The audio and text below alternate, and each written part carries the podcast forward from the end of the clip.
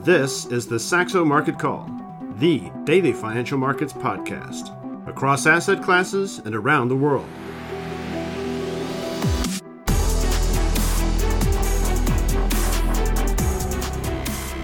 Hello and welcome to the Saxo Market Call. It is Monday, 30th of January, 2023, and we have a market in a squeeze mode as we will discuss today. And I think it's very interesting because the market is establishing its own risk factors, I would argue, going into this Wednesday's FOMC meeting, where the Fed is going to have a hard time delivering anything resembling a "we're nearing our terminal rate" message, when I think it is really wants to push back against how the market is positioned here and against these easing financial conditions, and we'll talk a lot about that. But we had a pretty remarkable day Friday, Peter, before a rather weak Asian session overnight with, the bubbly stocks, as you can see on our overview on slide 2, with the Saxo equity theme baskets doing the best.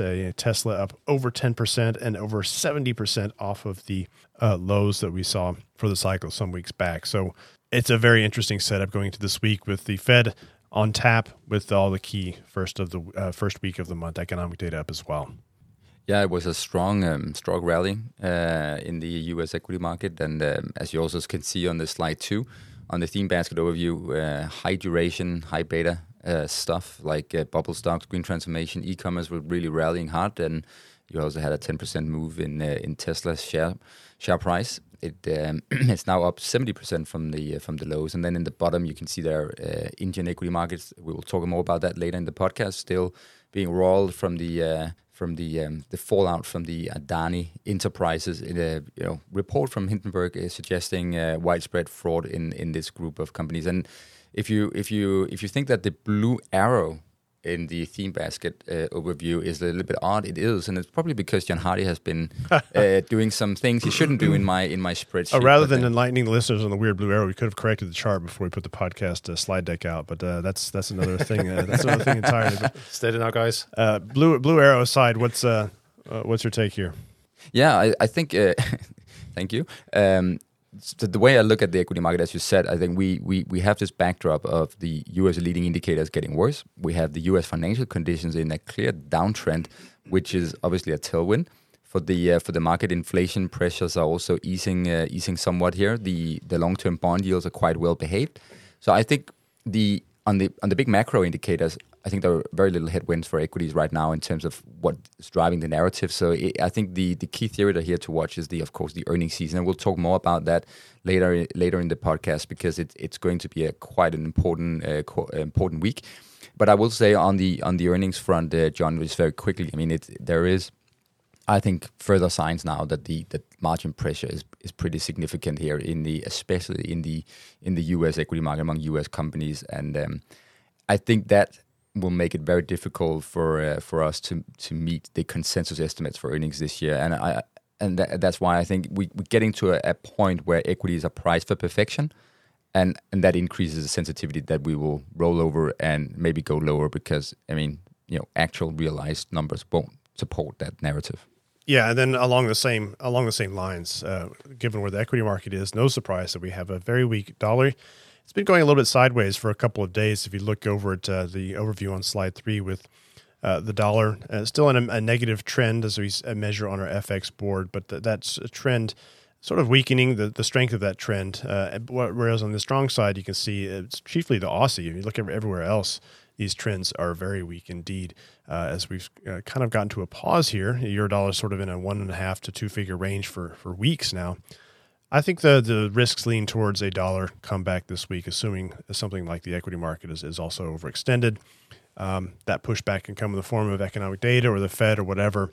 But I think the dollar looks like it could be headed for some consolidation this week. And that could come from bad data. For example, even with or without the Fed, bad data might be taken as bad news.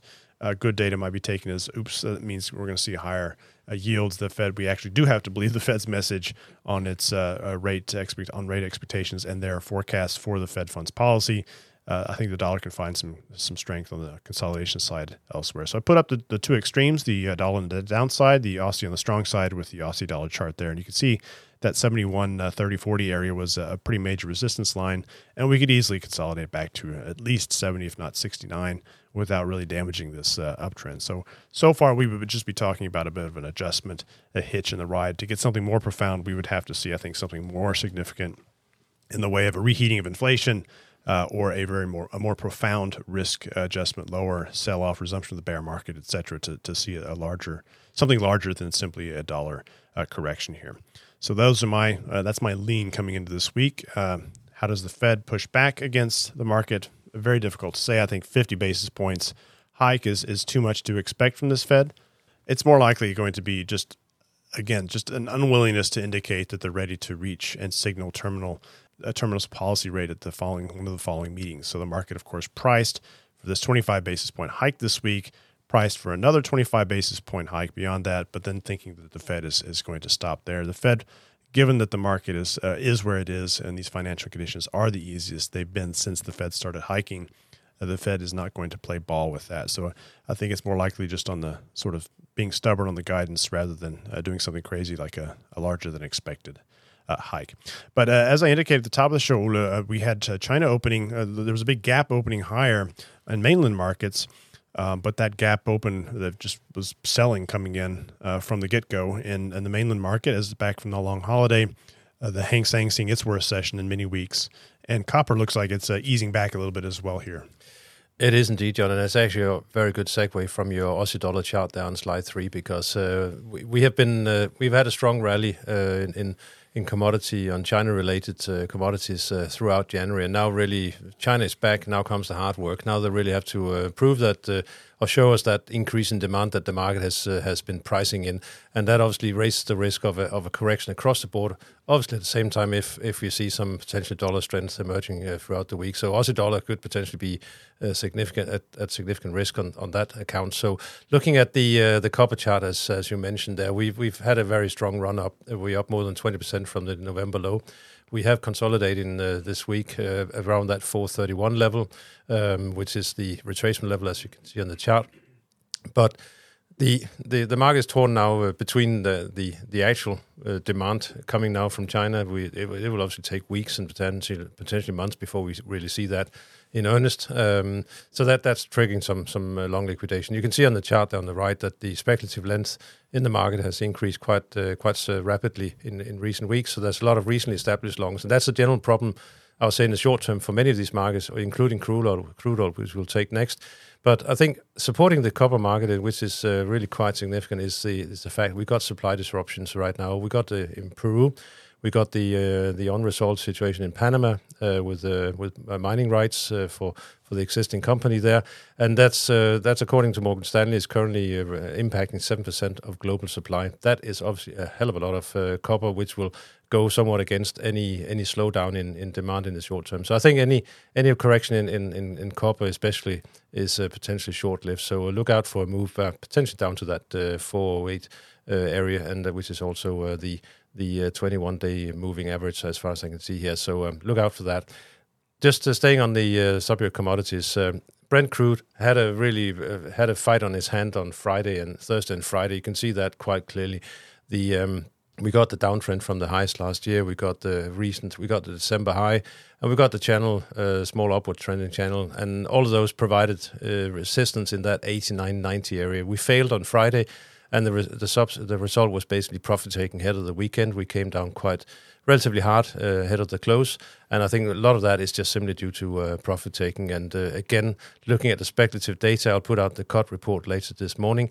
The Brent long has accelerated quite a lot to a 9-month high during the past few weeks. The buying interest has been focusing on Brent, so that's why you're also seeing the Brent WTI spread is widening right now. So the focus is really there on Brent. So yeah, we are potentially in for a bit of a correction period here, or at least consolidation. Look at the dollar for the key guidance to see how much that can unfold. And just finally on the long-term outlook, BP is out with their annual outlook today. It's always very interesting read. They are actually seeing the Russian war in Ukraine speeding up the transition. but just looking at that chart there, they're still seeing in a conservative situation, they're still seeing global oil demand in the 70 plus million barrels a day bracket in 2050. That's obviously not taking us to zero emission. So so there's a lot of we've got a battle on our hands, and it also just highlights the need for continued investments into the energy sector while we get through that transition. Yeah, interesting long-term perspective there. All right. Shorter-term perspective, Peter, if we look at your stocks to watch today and markets to watch, we've been talking a lot about this India situation and not just the specifics of the Adani network of companies and whether that's the total collapse is imminent there, but maybe even just the whole broader market. They're overvalued relative to a lot of global peers. It's a very special situation. Yeah, the Indian equity market has been trading at a premium to the rest of the emerging markets for quite some time. And we've highlighted it many times in this podcast. India, Vietnam, Indonesia seem to be the three countries right now that are winning inside in the emerging markets during this reshoring theme, which is ongoing. And India has been the darling. I think also was country made a big splash headline when Apple chose to India as its hub for manufacturing of several of its products instead of relying only on China. And I think there's Adani, a potential corporate fraud case, which is ongoing. A lot of arguments going back and forth between Adani Enterprises and Hindenburg Research. We'll have to see what comes out of it. But if it is an Enron-type scenario, I think it could cause a pretty big blow because it is one of the main risks when you invest in emerging markets is the corporate governance. And I think on the one hand, can you risk it? That would be sort of the downside case that could cause the Indian equity market to really see their premium valuation go away. The other argument, or the counter argument, would be, well, corporate governance has always been a problem in the emerging markets. And when you have a strong commodity super cycle or very strong flows, which was sort of the case we had from 2000 to 2008 before the financial crisis, then these very strong flows can actually hide and are so strong that even if you have the problem with the corporate governance, I'm thinking about Brazil in this case, investors don't care, and the force is so strong that everyone will look past it. So I think that's the two sort of narrative or conflicting arguments around India right now. I think the big story today is Philips.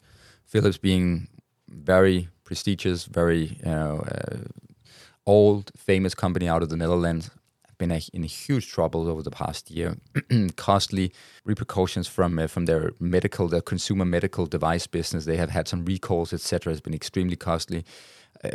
General not very strong businesses, as you can see on the slide deck here on slide 7. The share price over a 5-year horizon, extremely ugly. But it seems like maybe we have turned a corner. The shares last time I checked were up 4 or 5% in Amsterdam trading. They are cutting 8% of the workforce, so 6,000 employees this morning. And they're actually coming out with quite a surprise beat on both revenue and their adjusted operating income measured by EBITDA. So look at the chart, look at what they're doing. It might be a Philips that could trade significantly different in just 3-6 months from now because they are taking action. And I think this is a key story to watch if you're trading European equities. All right. And it is still very much earnings season, and we have the really big ones up on Thursday. But is there anything you want to highlight? The really big ones being the likes of Apple, Alphabet, and Amazon.